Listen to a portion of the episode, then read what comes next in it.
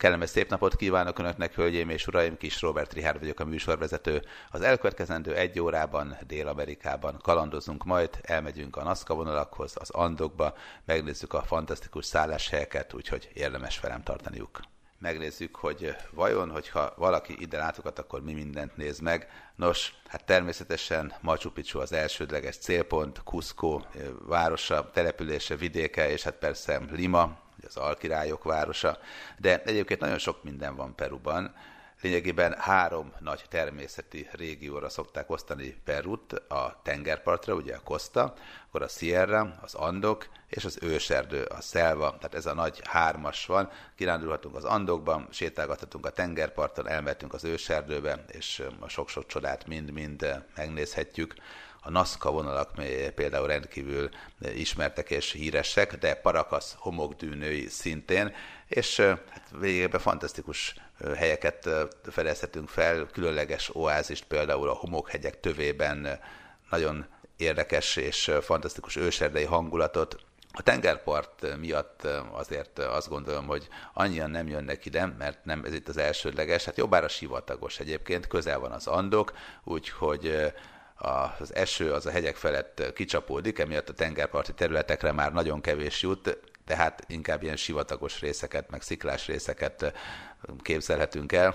Ráadásul egy hideg áramlat halad el Peru partjai előtt, tehát ne havai hangulatra gondoljanak, nincsenek pálmafák, nem túl meleg a víz, hanem inkább hideg. Cserébe viszont rengeteg a hal meg a madár, emiatt is telepettek meg itt sokan, hiszen a halászatra tökéletes meg hát a madarak vadászását is azért űzték rendesen.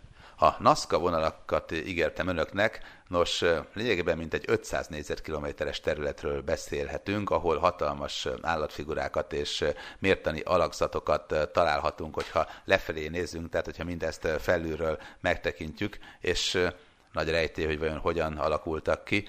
Lényegében hat focipályányi területen fekeszik mindez, és vagy felülről repülőgépről, helikopterről nézhetjük meg, vagy pedig erre a célra épített kilátó toronyból, tehát erre is van lehetőség, ugye gondoltak azokra a turistákra, akik nagyon-nagyon sokan amiatt jönnek ide, hogy ezeket megnézzék, de rengeteg-rengeteg cég kínál repülőutakat minigépekkel, és talán így a legizgalmasabb duplán is. Nem azért, mint hogyha annyira veszélyes lenne, csak azért van egy kis adrenalin növekedés, amikor felszállunk ezekkel a kis helyi járatú repülőgépekkel, van majom, pók, kolibri, kígyó, delfin, mindegyik eh, látható felülről. A vonalak lényegében a sivatag homokjának megkeményedett felső rétegébe húzott eh, barázda, tehát egy erős olyan eh, barázdát látunk, amit azért a könnyed szél nem tud csak úgy eltávolítani onnan, úgyhogy mély barázdákról, olyan 20 cm mély barázdákról beszélhetünk. Volt az, aki azt mondta, hogy a földön kívüliek leszálló pályája, és ilyen ábrákkal jelölték ki ezeket. Aztán Megint más azt mondta, hogy csillagjegyek, régi csillagjegyek, és rokonságban van mindez a Stonehenge-gel, ugyanis asztrológiai célokat szolgált, mert hogy lényegében a földművelőknek jelezte azt, hogy éppenséggel mikor, milyen évszak van, és valamiféle furcsa ősi csillagvizsgáló lehetett. Hát nem tudjuk igazából. A valóság ez az, hogy rengeteg kutató dolgozott már azon, hogy most mi is ez a NASCA vonal, és hogy alakult ki. Hogyha ide elmennek, akkor azért az elméletek sokaságát megismerhetik, meg hát megnézhetik magukat az ábrákat is. De hogyha még érdekes és szép helyre vágynak Peruban, most túl persze Machu Picchu, hisz arról már sokat meséltem önöknek, akkor a Paracas félsziget még fantasztikusan látványos a hatalmas homokdűnékkel, a strandokkal, és a déli bábbal, mert hogy itt is van déli báb, akár csak nálunk a Hortobágyon. A meleg miatt, meg a, a levegőmozgás miatt azért gyakorta lehet ilyeneket látni. És az is érdekes, hogy rengeteg régész paradicsoma ez a terület, mert hogy az úgynevezett parakaszi kultúra az messze földön ismert, és síregyütteseket találtak, amelyeket a mai napig kutatnak. Innen általában motorcsónakkal visznek el minket a közeli szigetekre, a Ballestas szigetekre, ahol fókák vannak, rozmárok, pingvinek, pelikánok, és a híres Guano szigetek is errefelé vannak. úgyhogy azt gondolom, hogy azért egy turista számára nagy élményt jelent egy itteni kirándulás. És természetesen van aktív turizmus is, a homokdűnék oldalában ki lehet próbálni a homokbordozást, ami hasonló a snowboardhoz, csak itt nem a hóban, hanem a homokban próbálunk a deszkán egyensúlyozva lesiklani. Hogyha pedig elmegyünk egy helyi étterembe, akkor szinte biztos, hogy találkozunk majd a szőlőpálinkával, mert hogy ez Peru nagyon híres itala, a pisco. Állítólag a Kanári-szigetekről hozták az első szőlőt ide, erre a vidékre, az Ika környéki völgyekbe, és annyira megtetszett mindenkinek, hogy lényegében egy legendás szőlőpálinkát kezdtek el készíteni. A Titikaka a világ legmagasabban fekvő, de még hajózható tava. 3800 méteres magasságban vagyunk, és nagyon érdekes mélykék a színe. Emlékszem, hogy azért a görög szigeteknél milyen sokat vittek el minket úgynevezett kék barlangokba, és mondták, hogy hát ennek annyira pazar és csodálatos a színe, hogy vihaj csuhaj. Nos, hát ha valami tényleg igazán mélykék, akkor az égei tengeren is túlmutatva alig, hanem a titikakató, mert hogy állítólag a ritkás magaslati levegő miatt ilyen a színárnyalat. A titikakatónak számos szigete is van, az Amantani arról híres, hogy nem engedték az itt élő őslakosok, a kecsó indiánok, hogy bárki szállodát építsen a szigeten, úgyhogy családoknál kell megszállni, hogyha valaki turistaként ide érkezik, és csak annyi turista léphet partra, amennyi szabad szoba van. Tehát, hogyha már betelt minden egyes szoba, akkor több turista nem érkezhet, elvileg legalábbis. Éppen ezért jó élmény, meg érdekes élmény ide ellátogatni. A házakra egyébként az a jellemző, hogy nem beton a padlója a háznak, hanem erősen döngölt, kemény föld maga a padló, és a konyhában szabad tűzön készülnek az ételek, tehát minden nap tábortűz van, mert minden nap főzünk valamit a szobában. A szigeten egyébként burgonyát termesztenek főként, de tartanak még alpakát, meg lámákat is, és tengeri malacot rengeteget, mert hogy hát bármilyen szomorú is lesz most a sógorasszonyom meg a barátnői, az Andok környékén bizony a tengeri malacot nagyon-nagyon szeretik megenni mert hogy kedvelt semege erre felé. Úgyhogy az biztos, hogy egy itteni kirándulás az gondolom, hogy turisztikai szempontból olyan, hogy nem mondhatjuk közhelyesnek semmiképpen sem.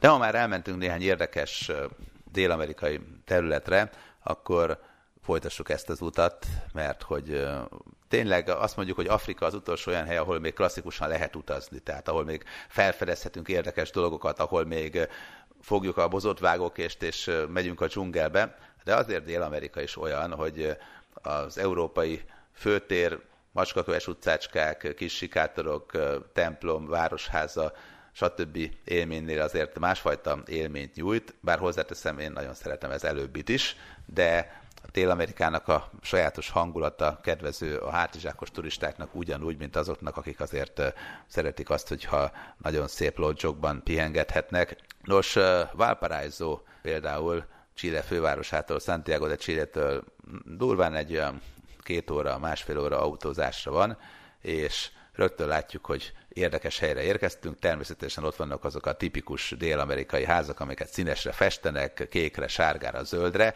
Rengeteg graffitivel találkozhatunk a házak oldalán, hatalmas festményekkel, csillagokkal, hölgyek képeivel, de annyira színes ez az egész, hogy még a régi buszok, azok is sárga, zöld színben pompáznak, úgyhogy ez is nagyon-nagyon érdekes.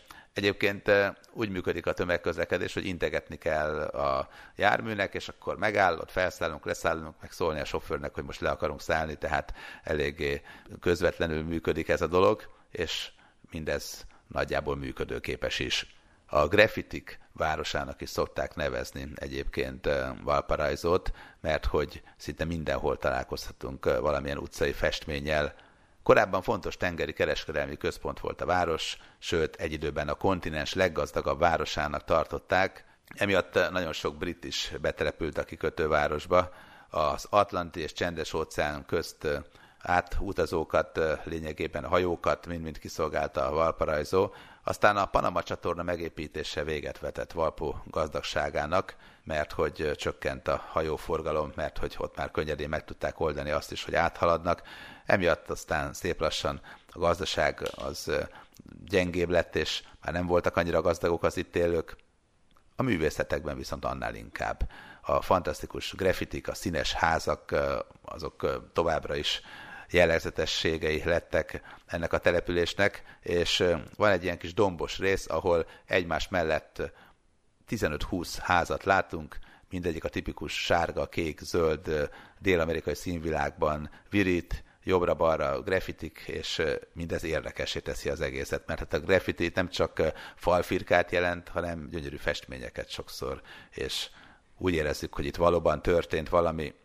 A város középpontjára azért jellemzőek már az új építésű nagy betontömbök, a 8-10-12 emeletes beton, hát most nem mondanám, hogy felhőkarcolók, mert nem annyira szépek, mint amikor mondjuk elmegyünk valamelyik ázsiai feltörekvő városba, vagy akár New Yorkba, Chicagóba, tehát inkább azt mondanám, hogy betontömb, mint sem, hogy felhőkarcoló. Ezekből is van azért bőségesen, ez az igazsághoz hozzátartozik, meg hát itt is van ilyen félig meddig szegény negyed, ahová azért éjszaka nem biztos, hogy tanácsos a belépés.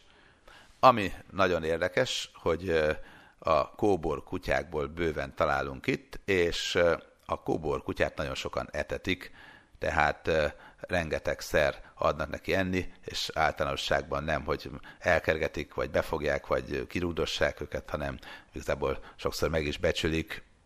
Hoddogot nagyon sokat esznek, akkor avokádókrémmel, majonézzel, ketchuppal eszik ugye ezt a helyi hoddogot. Egyébként általában Dél-Amerikában számos helyen tapasztaltam még azt, hogy hoddogot nagyon imádják, és mindig egy kicsit megbolondítják. Brazíliában, a Copacabana például kesudiót szórtak a hoddogra, itt meg Csillében pedig avokádókrémet, meg majonézt, ketchupot tesznek hozzá, és hát természetesen az is érdekes, hogy a kólát három literes kiszerelésben árulják, és azt sokszor veszik. Tehát ott nem ásványvizet visznek haza, hanem, hanem ilyen kólát, helyi kólát. Egyébként létezik inka kóla is.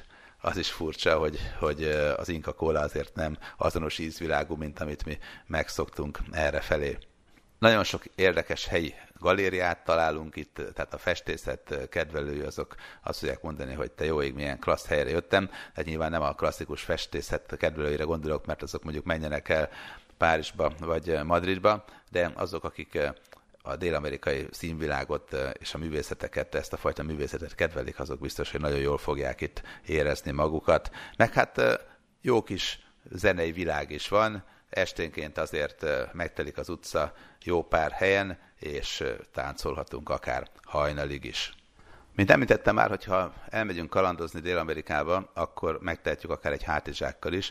Én például Brazíliába úgy utaztam el a világbajnokságra, hogy egy hátizsákot vittem magammal, abban a hátizsákban pedig az útlevelem volt, és mellette pedig a fényképezőgépem, meg a fényképezőgép töltője, és hát azon gondolkodom, hogy vittem egyáltalán mobiltelefont, hát nem is tudom, hogy, hogy egyáltalán az volt-e nálam, egyáltalán akkoriban még nem az okostelefonok világát éltük mindenhol, meg akkor még a roaming sem úgy működött, de az biztos, hogy hatalmas élmény volt, és lényegében minden nap vettem tiszta ruhát, ami általában valamilyen mez volt, tehát a brazil labdarúgó válogatott különböző tagjainak a mezében pompáztam általában, filérekért árulták, és gyakorlatilag ez tökéletes volt, így el voltam, mint a befőtt. Belo Horizontéban hatalmas meccset láttam, meg szinte mindent felfedeztem, és hát nem aggódtam, hogy mi történik éppen valahol a podgyászommal, mert nem volt podgyászom. Hát a bankkártya persze, meg készpénz azért ott lapult a zsebembe, meg jó pár helyre elosztva, ahogy illik, hogyha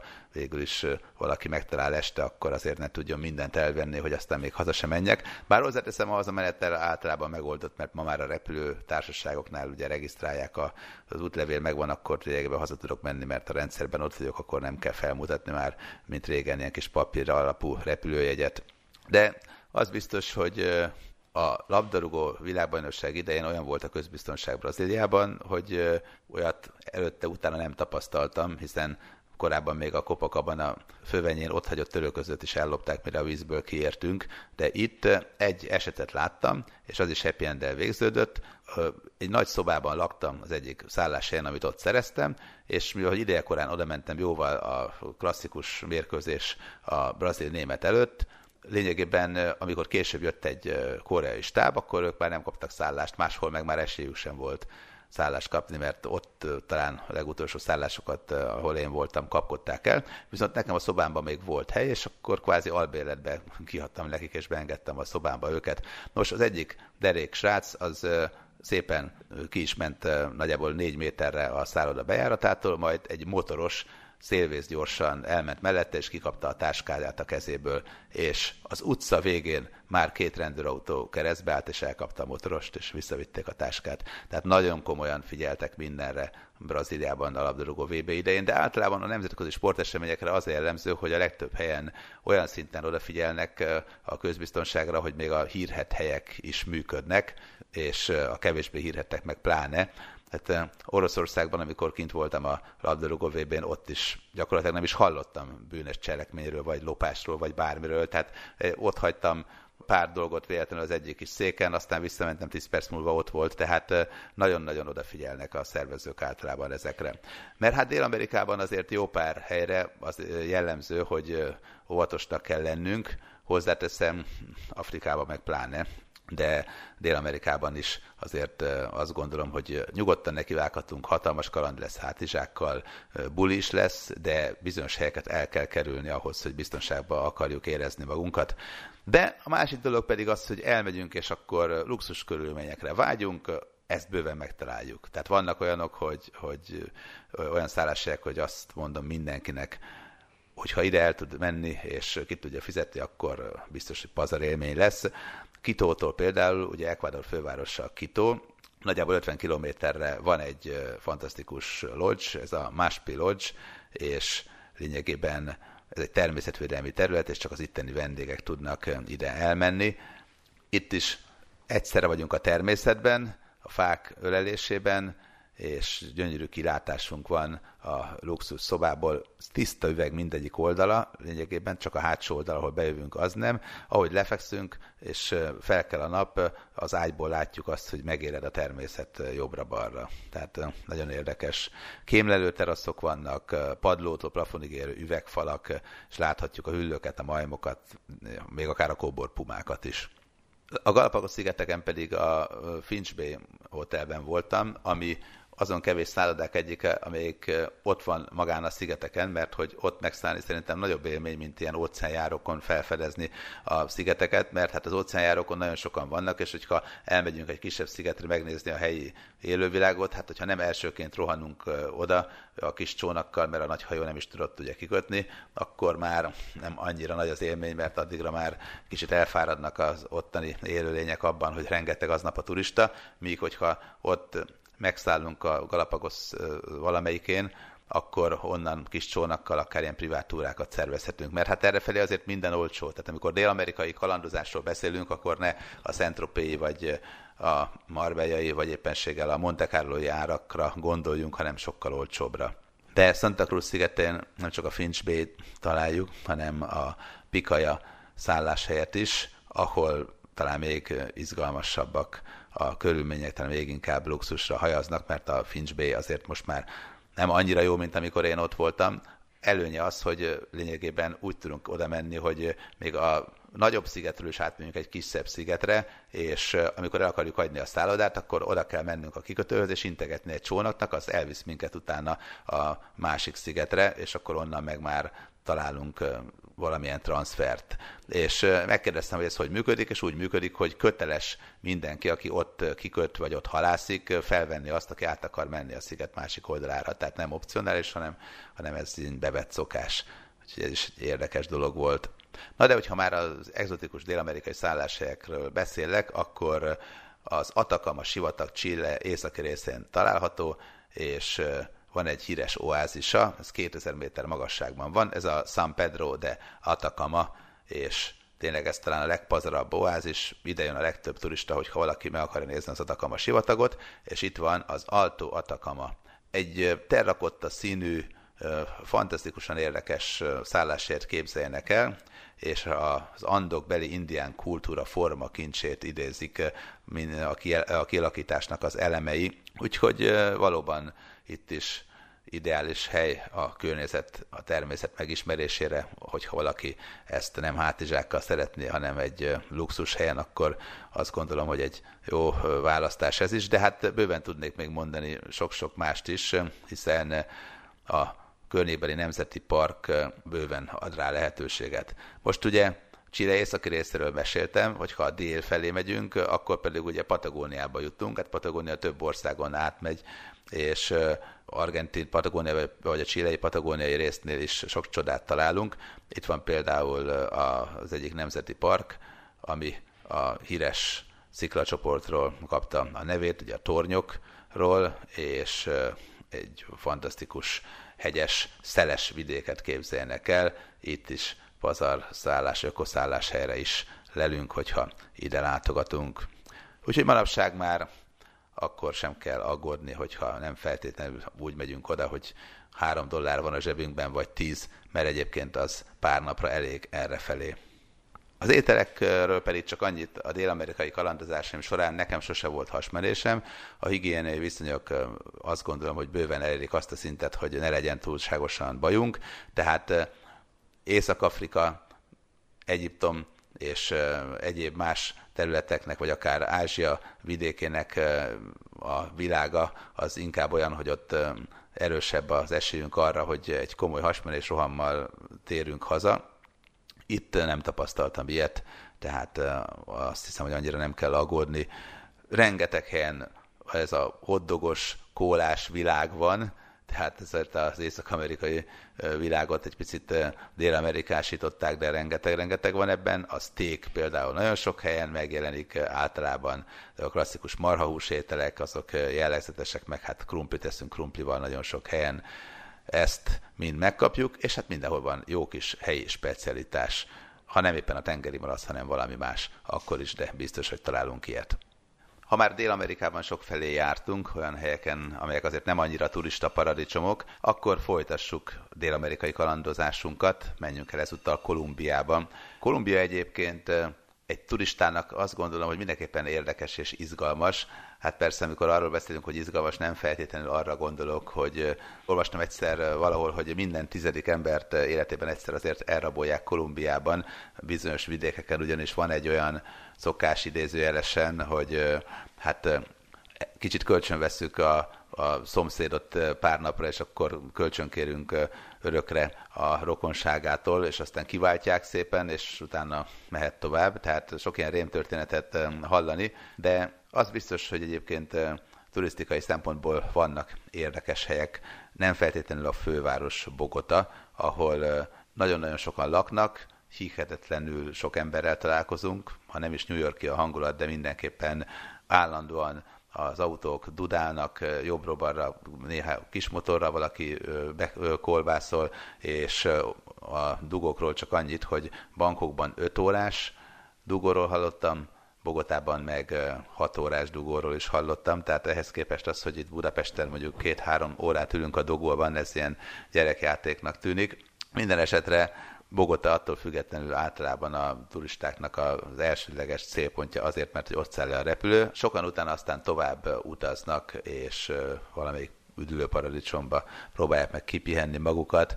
Hát persze az üdülőparadicsom azért nem feltétlenül azt jelenti, amit így Havajról elképzelünk, de mindenképpen vannak olcsó árak, kellemes kókuszba töltött italok és izgalmas fürdési lehetőségek. Nagyon sok helyen találunk rendőrt, nem véletlenül, hiszen a közbiztonság azért, eh, mint említettem, nem túl jó. A klasszikus kolonialista stílusú épületek azért eh, jellemzőek, eh, és egy-egy erődnek már nagyon komoly jelentőséget tulajdonítanak történelmi szempontból, hiszen nyilván nincsenek olyan ősi régi középkori emlékek, mint amelyek Európában. Rengeteg helyen vannak vásárok, lényegében szinte minden településen két-három nagyobb vásárt is találunk, ha nem is olyan a hangulata, mint eh, mondjuk egy sankai vásárnak, de azért rengeteg eh, termék cserél itt gazdát. Érdekes egyébként, hogy a ruhaneműt általában azt tapasztaltam, hogy itt is eh, Kína szállítja, és amerikai meg kínai termékekkel találkoztam a legtöbbször, amikor körüljártam erre felé a vidéket.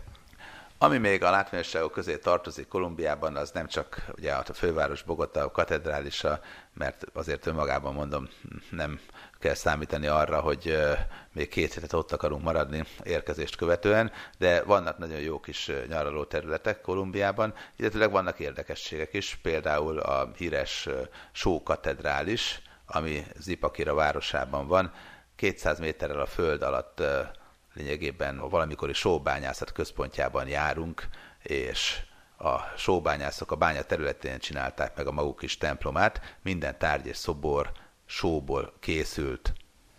Kolumbiában találunk egy olyan helyet is, ami a képzőművészetnek a, a törzshelye, egy ottani Szentendrét, és itt megnézhetjük a fantasztikus alkotásokat, a helyiek alkotásait, ami egyébként általában jellemző Kolumbiára, hogy olcsó, tehát nem kell túlságosan sok pénz ahhoz, hogy bejárjuk.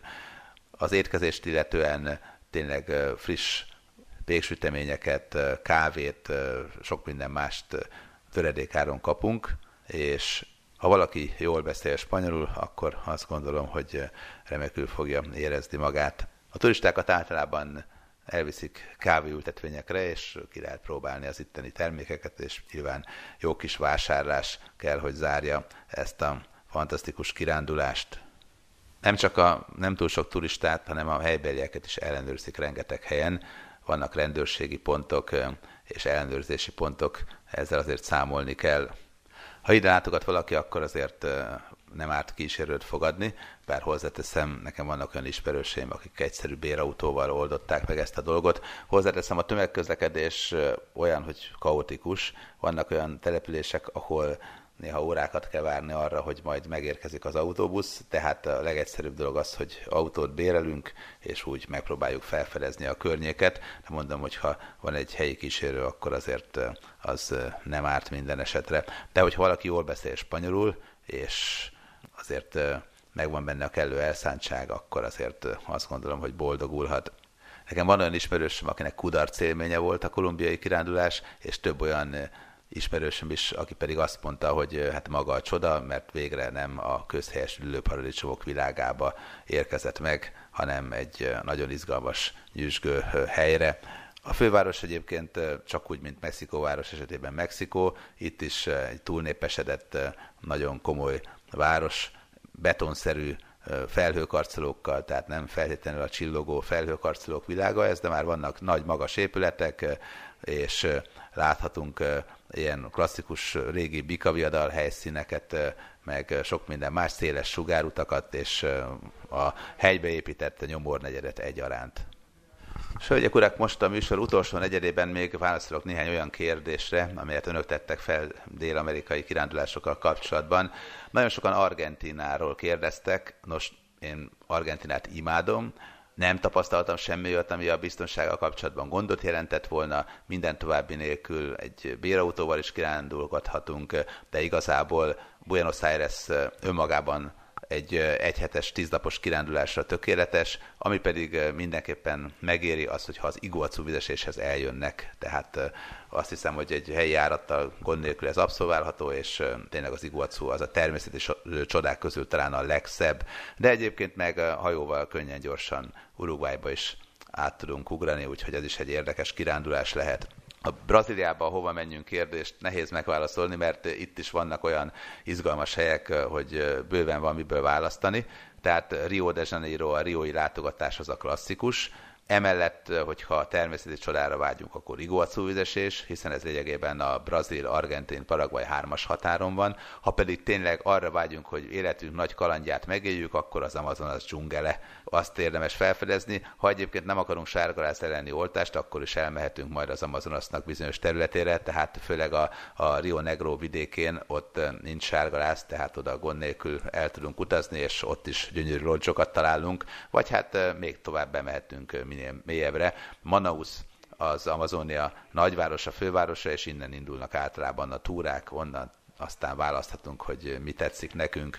Igaz-e, hogy Rio nagyon veszélyes? Nos, hogyha a világ legveszélyesebb városait sorba kéne tenni, akkor azért azt gondolom, hogy Johannesburg vagy Johannesburg az tényleg nagyon kemény volt, ahol azt mondták nekem, hogy bizonyos útszakaszon csak futva közlekedjünk, mert annyira veszélyes, mert gyorsan szaladó emberbe nehezebb belekötni, mellette pedig van egy idézőles helyi mondás, hogy fehér ember ruhában este ne, nem sétáljon az utcán, tehát magyarul a bandák rögtön elkérik a ruhát is, tehát ilyesmiről is hallottam, ott jártamkor, tehát tényleg Johannesburg vagy Johannesburg nagyon veszélyesnek minősült, és Venezuelában pedig Karakaszban fordult elő az, hogy éjszakára a szállodának az ajtaját bereteszelték, és például a biztonsági őr is belülre húzódott. Ott jártunk egyébként, ugye szilveszter és karácsony időszaka között, akkor is ott voltunk Venezuelában, 144 ember halt meg banda háborúban, és hát azért ez elég durva Hozzáteszem, azzal együtt Karakaszban sem bántottak minket, és Johannesburg és Johannesburg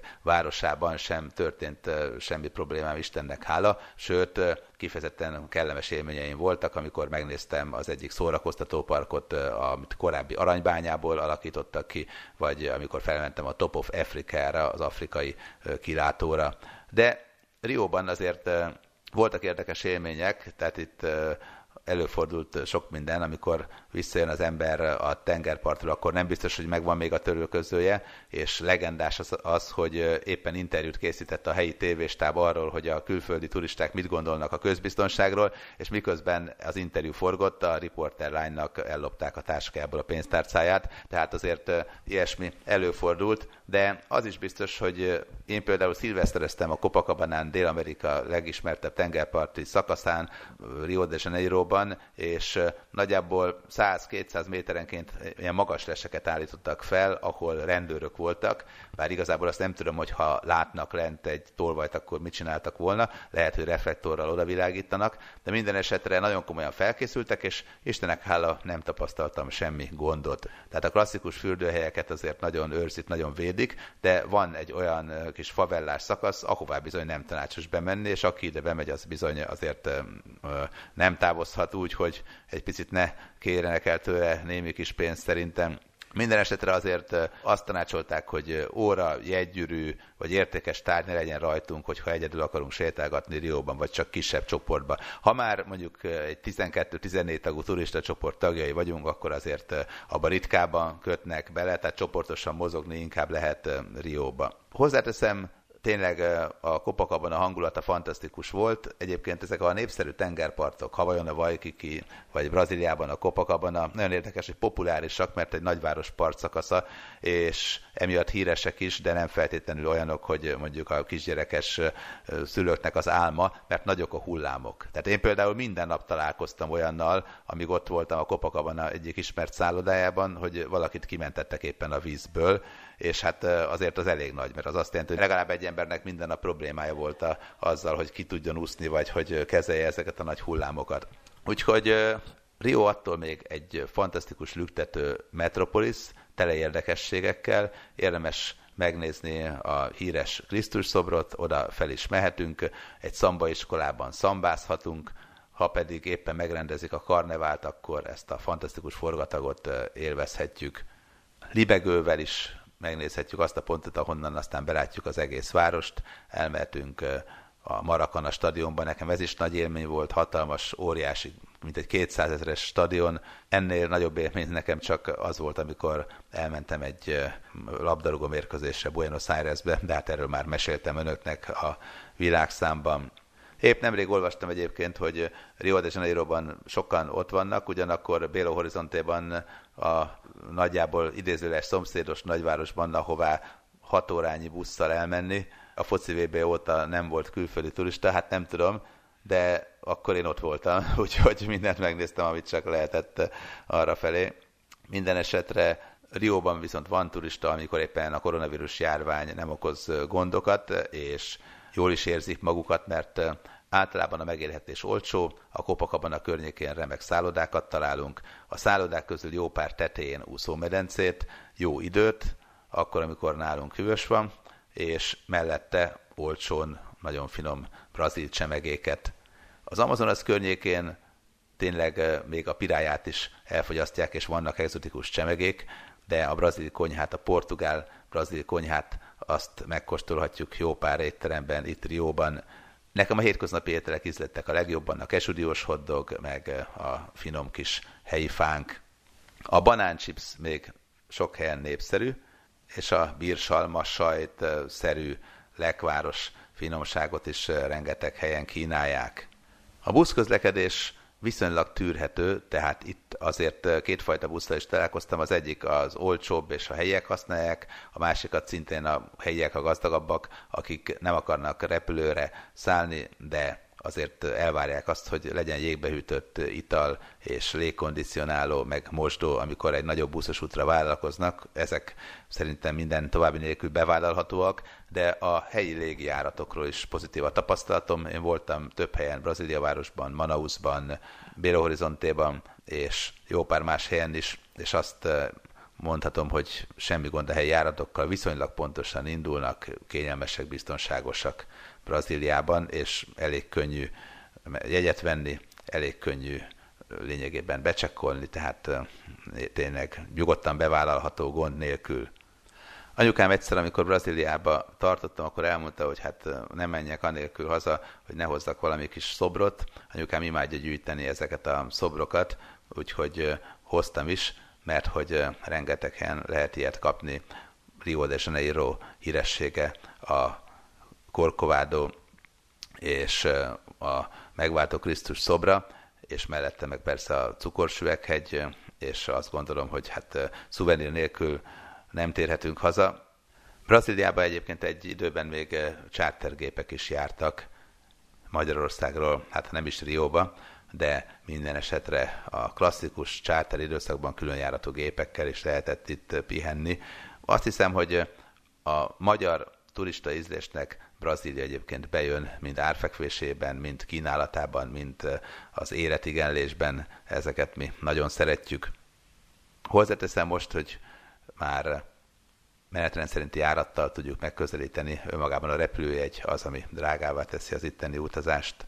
Nem jártam még Dél-Amerikában, hova menjek először? Ilyen kérdést is kaptam. Szerintem Argentina és Buenos Aires, onnan pedig az Iguazu vizesés, és aztán jöhet Brazília, Rio de Janeiro, aztán, hogyha nagyon szereti a természetet, és igazán csodára vágyik, akkor Manaus, és onnan egy Amazonas túra. Aztán, hogyha már látta mindezt, és érdeklik a történelmi nevezetességek, az izgalmas hegyek, akkor Machu Picchu szintén, és utána pedig már jöhet sok minden más. Venezuelába például nem feltétlenül Karakasz az, ami izgalmas célpont, hanem egyrészt onnan is el lehet menni az angyalvizeséshez, másrészt pedig van egy nagyon kellemes kis sziget Venezuela lábainál, ahol egy két hetet el lehet tölteni úgy, hogy mondjuk a Larestinha laguna például egy fantasztikus fehér homokos korall laguna, és szerintem pazarélmény már azoknak, akik voltak mondjuk a populárisabb helyeken.